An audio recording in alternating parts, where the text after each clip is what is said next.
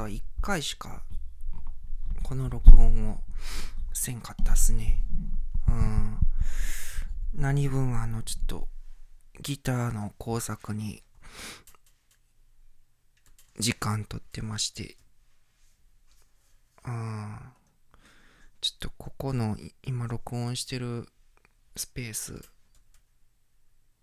に入るのも実は久しぶりなぐらいで、うん。はじめパソコンなんか調子悪かったからな。というか今も調子悪いんやけど、なんかパソコン開くの久しぶりすぎて、外付けのハードディスクは読み込んでなかったり、あとはキーボードもなぜか日本語入力ができないという。うん。んで、このパソコン作業する用の椅子は今、えー、隣のね、あのギターの木工作業に使ってるから今、僕は小型アンプの上に座っております。ケツが痛いです。あーで、まあ、ちょっと、もうドアもないからね、あの作業場とギター、あーじゃあ、ギター作ってる作業場と、この、えーのパソコンなり、機材が置いてあるスペースは、うん、だから、まあ、大事なもんは、ちゃんと養生というか、ビニールかぶせてるけど、部屋全体がやっぱり粉っぽいですね。うん。なんか、もう、あと、ここは、あのー出窓があるんですけど、その出窓の上の台みたいなとこですね。物を置いたりしてるんやけど、そこにもなんか、もう、指でなぞったら、スッと字が書けるぐらい、えー、木の粉とか、ほこりが詰まっております。あの、まあ、後でも言うけど、まあ、木工をね、あの、木削ったり切ったりする作業は、もうほぼほぼ9割ぐらい終わっとるんで、ちょっと早急に終わらして、ここも掃除したいですね。うん。ちょっと無理ですわ、これは。環境的によろしくない。マイクも置いてるし。うん。ってな感じ。えー、っと、前回がね、このメモも久しぶりに開けたらもう、粉っぽいんよ。3月2日に撮ってて、えーそれから4月5日。何があったかと言ったら、まあほんまにギター作ってただけですね。うん、面白いようにギター作ってただけですね。うん。まあちょっと友達に会ったりはしたけど。うーん。一個、うーんと、思い出としてあるなら、ギター作り以外で言うなら、えー、落語を見に行きましたね。うん、久しぶりに。ちょっと遠くに行って、えー、富山に行きましたね。うん。別に落語見るにね、あの、富山まで行く必要は普通やったらないんですけど、大阪にも繁盛亭とか寄せはあるし。うん。でも、ちょっと、やむにやまれん事情があって、富山まで足を運ぶことになったんですけど、えーっと、たまたま YouTube とかでね、もう落語聞いたりはするんですよ。うん。CD とか持ってるけどね。うん。やっぱりそんなに音源は自分では CD とかもたくさんは持ってないから、レコードもちょっとだけあるけど、どうしてもね、やっぱりね、YouTube とかで聞いたりもするんです。ほいで、うーん、たまたま、えー、っと、柳家小三治っていう師匠の、えー、落語を聞いてた時に、ふと、うーん、この人、まだ、そういえば、生きてるなと思って。うん。だいぶご高齢なんですけど、83ぐらいですかね。うん。ふとまだこの人生きとるわと思って、なんか、うーん、話でもちゃんと舞台上がってるんかなと思って調べたら、たまたまその、富山の落語会が2席ぐらいですかね。空いてて、ピアで調べたら。それで飛びついて、うん。チケット買ったっていう経緯があって。だからもう場所とかももう後先考えてなかったですからね。別に、うん。まあ東京の方でもね、やっぱり東京の人ですから、あの、落語してるみたいなんですけど、直近であったのが富山で、しかも席が余ってたのが富山で、うん、やったから、うん、たまたま富山やったから行ったっていう感じで、大阪やったらなおよかったんですけどね、なかなかなかったですね。で、なんで、あのー、柳家小三治さんにどうしても見たくなったかというと、まあ直感的に生きとるわって思ったのがまあ第一なんですけど、あとは、あのまあそんなね、あのこだわるところでもないけど、人間国宝に選ばれてる人なんですよ。落語家さんで人間国宝っていうのは、今までも3人しかいなくて、えー、その中でも生きてるのは、この小三治さんっていう人だけやったんですね。うん。米朝さんは、えー、5年前ぐらいに死んじゃったし、えー、あともう一人は、えー、柳家小さんっていう、あの、小三治さんの師匠あね。うん。だ小さんっていう人と米朝っていう人は人間国宝やけど、もう死んどる。ただ一人生きとんのがこの柳家小三治さんっていう人で。うん。っていうのもあって、うん、まあ、言っちゃなんですけど、まあ、まだ生きとるうちにっていう気持ちがあったんですわな。で、たまたま、うん、富山行くこと決めて、んで、富山のね、落語会の次の日が仕事やったから、僕はもう富山で深夜バスで、あのー、帰ってきて、で、次の日そのまま仕事行こうと思ってたんで、深夜バス取ったりして、やってるうちに、その柳家小三治ってね、あの、チケットでも調べとったから、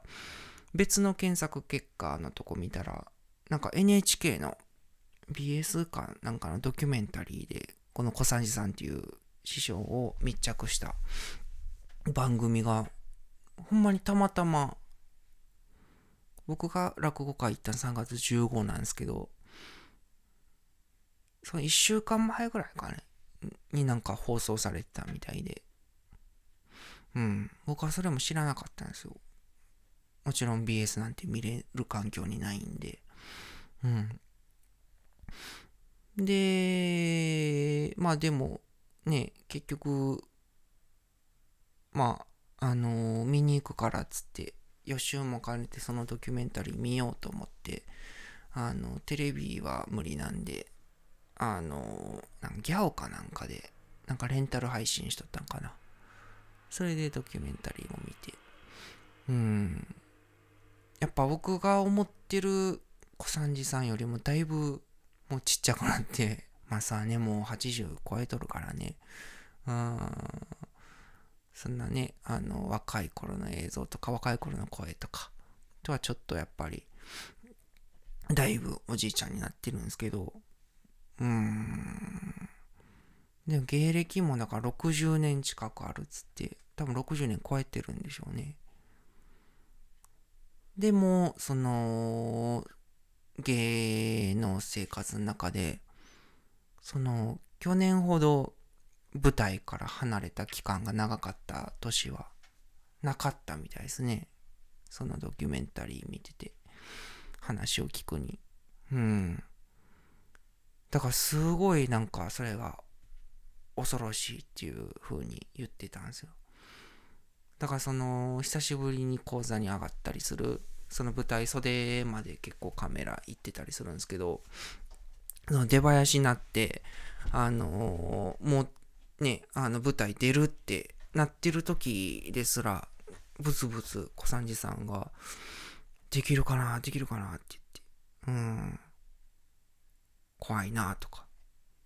ブツブツ言いながら講座上がるんですね。人間国宝が。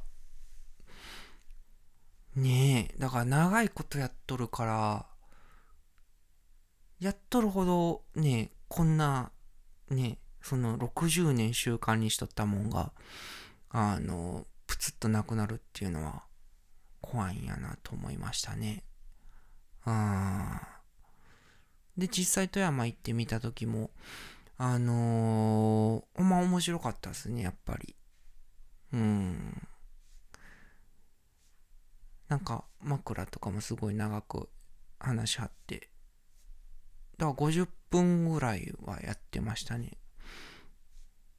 猫の茶碗やったんですけど、東京では猫の空、猫の皿っていうんか、ちゃうか、逆か。髪型で猫の皿っていうのを東京では猫の茶碗っていうんか。忘れました。まあでも、あの、そういうまあ、どっちかというと、うん、スリムなサイズのお話なんですけど、まあ、枕もすごい長く話しはったから50分ぐらいあったっていう感じ。うん。まあ、よく知ってる話やし、うーん、もっと言えば、小三治さんの若い頃の音源も、まあ、あのー、ネットで聞けたりするから、うん、だからそういう馴染みはあったけど、なんか、うーん、どう言えばいいか。僕は富山であの小三治さんのあの講座を見た時に、その猫の茶碗を見たというか、その落語家さんがその話をしてるのを見たというか、よりもなんか、うーん、その60年を見たっていう方が近いというか、うーん、なんかドキュメンタリーでも言っとったけど、まあこういう時期にその小三治という落語家がどう過ごしたっていうのをあのお客さんにまあ見てほしいみたいなことを言ってたけど、その通りやなと思いましたね。うん。猫の茶碗っていうのはほんまにまあその落語のまあ文字通り器というかにその小三治さんっていう落語家のなんか、あり方というか、ね、あの、過ごし方とか、今までの歩み方とかいうものを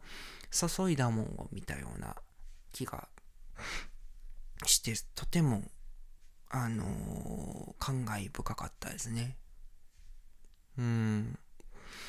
だからまあ、芸っていうのは生で見るのが一番っていうのは、まあ、うん、落語に限らず音楽とかでもね、生で見るたびにいろいろ感動させてもらってきたから、うん、ずっと思ってることなんですけど、やっぱもう1年ぶりにその生の芸っていうのを見たから、それが人間国宝で、あそれも60年以上の芸歴のある人のを見たから、なんかもう、思い知らされたって感じでしたね。なんか、ぽーっとなんか、もうね、3月15日もだいぶぬくくなってましたけど、富山行ってもね、うん、深夜バスの中帰り、もうぽーっとしたまま帰ってきましたね。もう、ぬくいからとか、バスの暖房が効いてるからとかいう以上になんかもう、ね、だから一年そういう生で、えー、芸を見るっていうのを開けたっていう僕のその空っぽの器にあんなねあちあちなもんを注ぎ込んだらそらポーっとなるわって思いましたね。ええ話ですよ。やっぱり。猫の茶碗。おすすめします。えーそれでは、えー、曲を挟んで、久しぶりに、えー、ギターが1ヶ月経ってどこまで進んだのかというのを話して、もう終わろうと思います。えー、トランペットは1ヶ月以上吹いていません。今日は、えー、っと、何にしようかな。えー、あ、ジェリー・リー・ルイスで、えー、ザ・ラッキー、ジェリー・リー・ルイスでザット・ラッキー・オールドさん。Música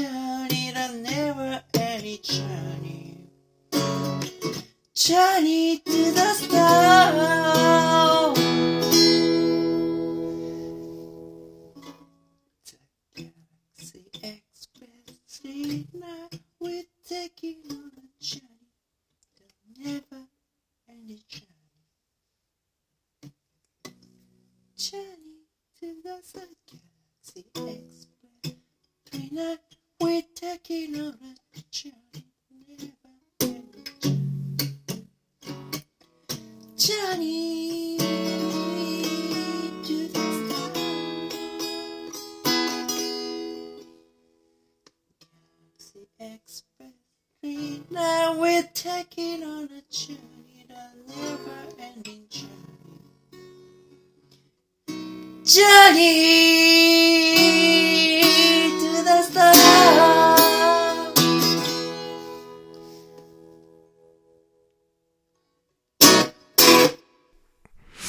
はい。えー、っと、なんか、携帯も壊れてるよな、これ。多分、なんか、携帯で酔っ払ってる時に録音したやつやろうけど。うん。なんか、マイクの調子が悪そうですね。なんか、全部もう、いかれちゃったんかな。キノコナで。携帯のマイクは潰れ、パソコンは、あ、まあ、パソコンは今曲流してる間に、なんか、いろいろインストールしたら日本語入力できるようになったけど、本来の入力の仕方じゃないな、これ。どっか行っちゃった。本来の日本語が。えー、エレキギターを作ろうということで、16回目ですね。えー、前回もメモしてなかったら忘れてたけど、えー、木材を買ってきて、えー、木材を縦に貼り合わせて、まあちょっと一枚板を作って、で、それを、まあ、あのギターの形にするためのテンプレートを、えー、ベニヤかなんかで作って、で、まあ、大まかにちょっと切り出しましたよっていう話までしたんですけど、そっから1ヶ月、結果を言うともうね、あの、冒頭でも言った通り、ギターの形には、えー2本ともなっとります。今はネックもね、刈り取り付けして、えー、本当にまあ、あのー影絵で言ったらもうギターなんですけど、っていう状態にはなりました。だから前回からで言うと、前回はその、木材を、まあ、ほ、8割ぐらいギターの輪郭に切り出すのは、えーっと、バンドソーっていう、あの、木材を切る、えー、まあ、うちにある中では一番大きい工具ですな。えーを使って、えー大雑把に切り出すんですけど、そこからは、あのーテンプレートっていうベニヤで作った、あのーまあ、型紙やね。要するに。まあ、例えば、あのーまあ、この例えは前回もしたと思うけど、あのーなんか吹き出しとかね、あのーぐるぐるとか、うん、なんかそういう模様を、あのなぞるだけで描ける、なんか、お遊びの定規ってあったじゃないですか、子供の頃。だそういうのを、あのギターの形した、そのお遊びの定規を作ったようなもんで、うん、だからそれをなぞるだけで、まあ、その型紙の輪郭をあの本ちゃんの木材にも写し取れるっていうそういうあの切断の仕方をするために、えーテンプレートっていうのを準備しておったんで、えーそれをいざ使うとなったわけですね。至って簡単でだからその木材にそのテンプレートベニヤを両面テープでも何でもええんで貼っつけとくんですね。で、えーその、貼っつけた、えー型紙をなぞるように、木材を切っていく。ただそれだけなんですけど、使う工具はバンドソー。バンドソーは大雑把に切るもんなんで、えー輪郭を正確に出すためには、テンプレートを使って正確に出すためには、えー別のトリマーっていう工具を使いますね。これはいろいろあると便利で、えー切断ではなくて、得意分野は、穴を掘ったり、溝を掘ったりするための工具です。トリマーっつうのはね。えーだからまあ、形で言ったら、うーん、ノコギリみたいな形ではなくて、どっちかというと、ドリルみたいなもんですね。うーん。うーん。まあ、なんやろうね。天下の底に刃が出てるみたいな。ドリルの刃が出てるみたいな感じで、うーん、想像すると一番わかりやすいかもしれないですね。だ天下を縦に持って、えーその下からドリルの刃が出てるから、その、なんだろうな。その天画を、あのーテンプレートに刃を押し当てながらぐるりと、えーそのギターの定規をなぞればあの下の、えー木材も、えーその通りに削れていくっていうイメージですね。うん、1ヶ月も空けたからやっぱり説明ベタがまた戻ってきてるような気がするな。うん。まあ、ある程度イメージはそれでできると思うんですけど、あのーただのドリルの刃やったら、えー、その定規のね、あの、テンプレートの方まで削れちゃうんですよ。これが。ね、どっかブレーキがないとダメでしょ。例えばその定規をね、あの定規を使って直線を引くにしても、その鉛筆がものすごい鋭利な、あの刃物やったら、まあ、もっと言うと、カッターナイフをね、あの、カッターナイフ使って定規を押し当てて直線に何かを切ろうとしたときに、ナイフが強すぎたら、定規の方も削れるっていうね、経験がね、えーよくあると思うんですけど、そういう形になっちゃうわけですよ。そのドリルの刃をね、何にも考えずに、あの、テンプレートに押し当てたら。うん。定規が定規の役割を果たさなくなるわけで。で、このトリマー用の刃っていうのは便利なもんで、そういうテンプレートを使って、えー、ものを、えー形作る専用の刃っていうのがあるわけですな。それはそのトリマーのドリルビットの中でも、まあ、トリマービットっていうんですけど、その先端工具の中でも、ローラーガイドがついてるやつがあるんですね。うん、刃の先っぽか、あの、刃の根元。うん、どっちのパターンもありますね。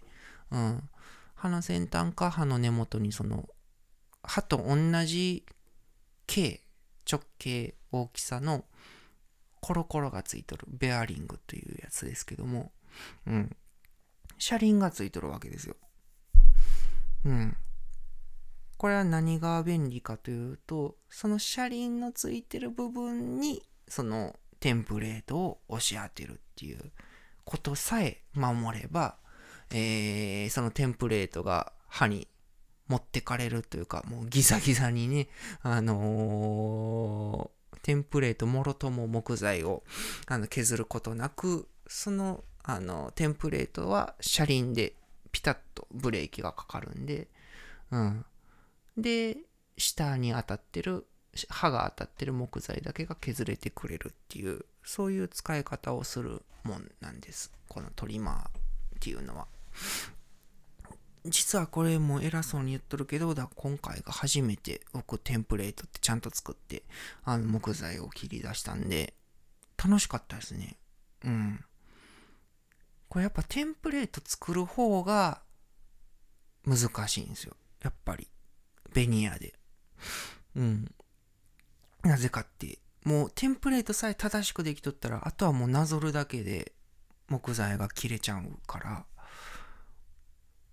かじゃあ元々のテンプレートはどうやって作んねんってなったらやっぱりフリーハンドなわけですよ。ある程度は。うん。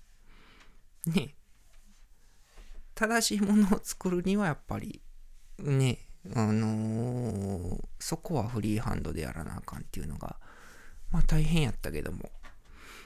面白かったですね。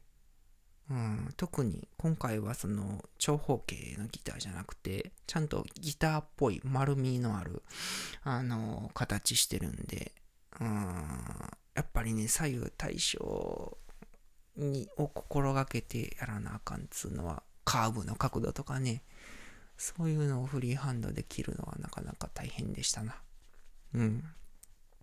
でもいざできればあのテンプレートできればトリマー使って木材を削り出すのは楽しかった。はい。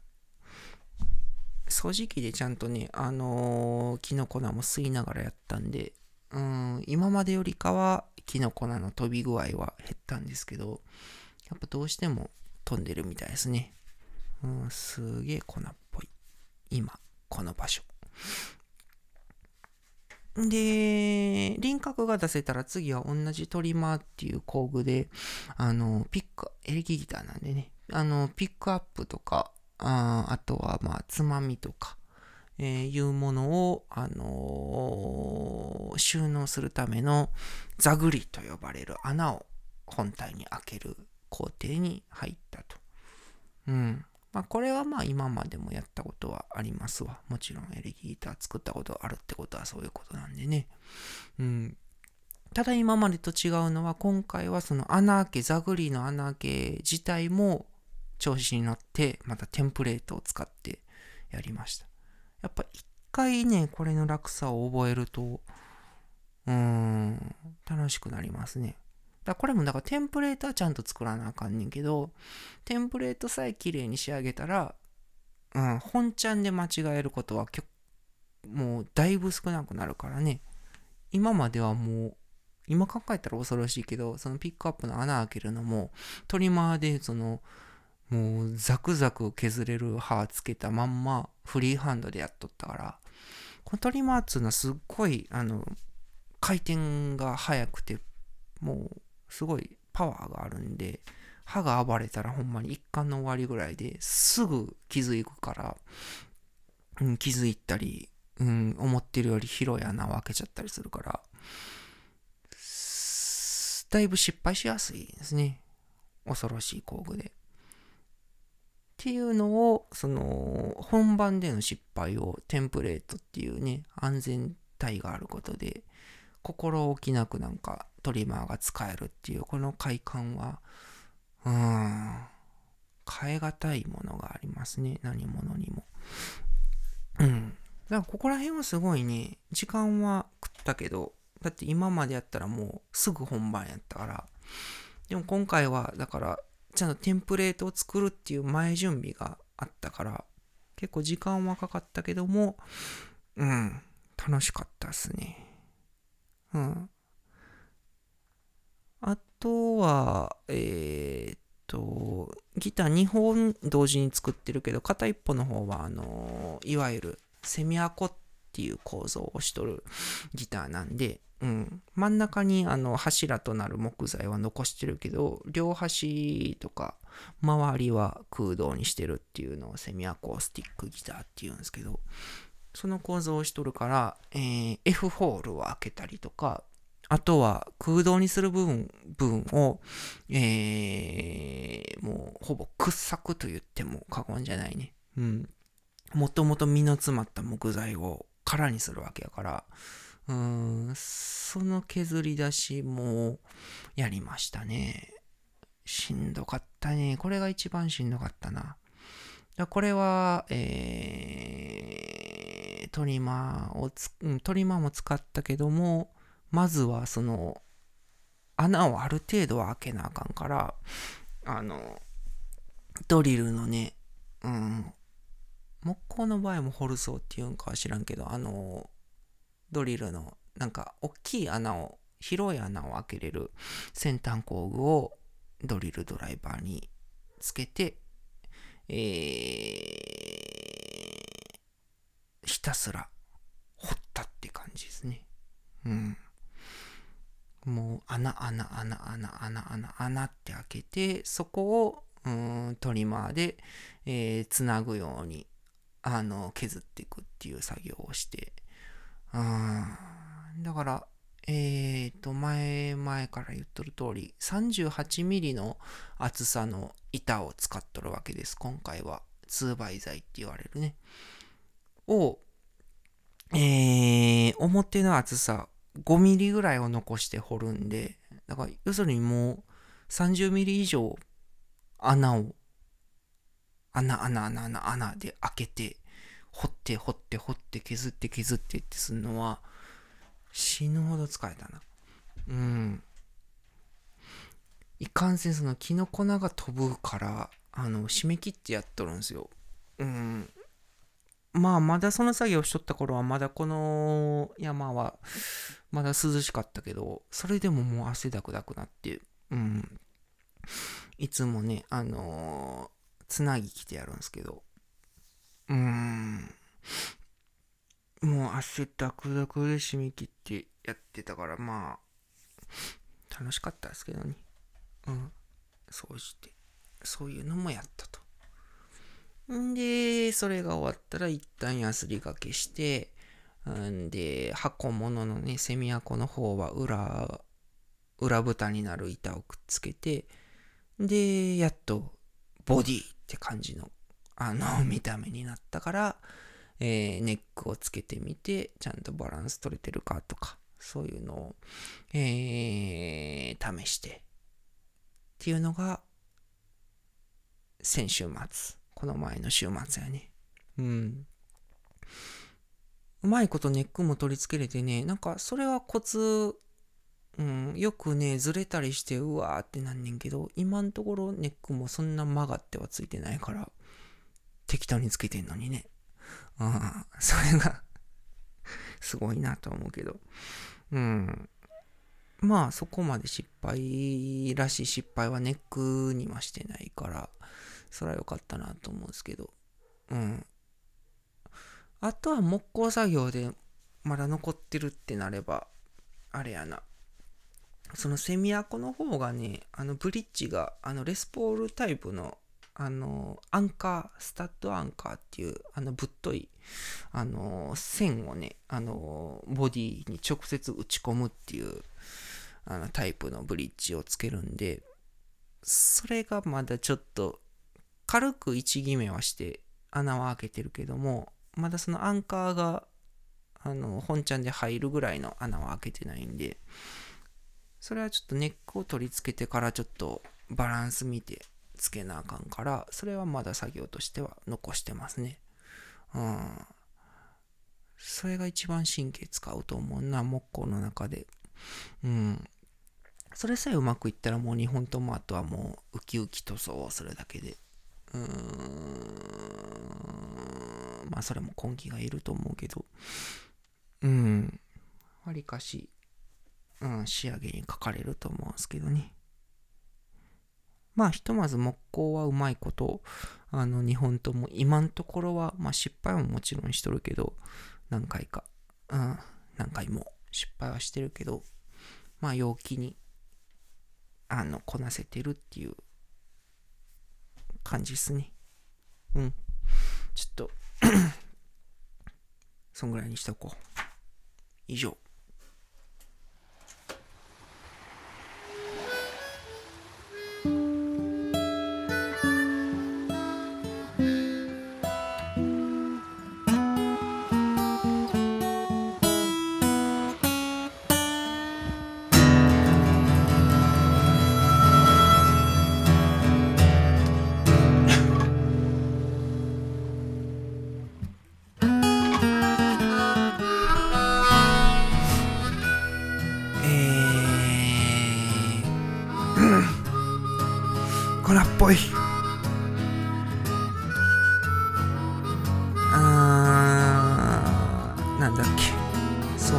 間が、やっぱ、空いちゃったなっていう風に、反省はするんですけど、まあそんなしてないんですけど、まあ、やっぱ作業入るとね、どうしても、うーん、こんなキノコまみれんところにね、あのーまあビニール外して、こういうマイク使ったり、機材使ったりするのも、なんかかわいそうやなと思って、ちょっと遠ざかっとったけど、でもまあ、録音して、残しとるからね、あのーギター作るの。えー、まあ去年と今年と。なんか始めちゃったからには一貫した形で録音は残さんと。後々困るわけですよ、今までやったらまああの写真とか文章で残したりしとったけど今回はまあそもそもちょっと人と話す機会が減るからもともとがあのー口が達者な方じゃないんでそれをまああのこれ以上あの下手くそにならないようにリハビリも兼ねて口で説明してあのギターの作り方を録音するっていう風に決めちゃったもんで。うん。だから2つの側面から言ってちゃんと録音はすべきやと思うんですね。ギターをどうやって作ったかっていう記録とあとはまあ話し下手をこれ以上下手くそにならないように。するっていうその2つからうんかといってキノコ菜はキノコ菜あーだからまあほんまに言った通り木工作業ももうすぐ切りつくからそこで一回ここね録音場所もふきふき入った方がいいかもしれんな。ビニールだけじゃなくて。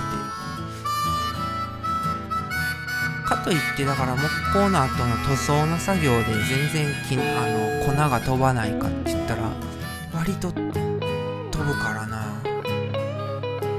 トノコっていうのを塗ったりするのもそうやし一回塗り一回塗りの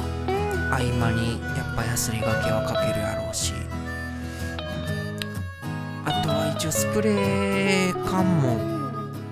用意はしとるんやけどまあスプレー缶さすがに屋外でやるかもしんないけど。うんまあどどうせならまあでもここで完結させようかなっていうふうにもう思っちゃったり。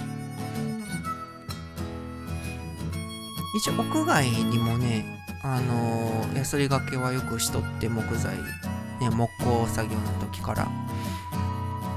でその時もやっぱりねあの道路で散歩してるシニアシニアの方々からなんか「何作ってんの?」って声かけられたりすることが多かったからあそれはそれでねちょっと面白かったりするからうんまあ屋外の作業も捨てがたいところがあるけどねまあでもあんまりねブインブインすれがけしとったら切れる人は切れるかもしれないから、似たようなことあっ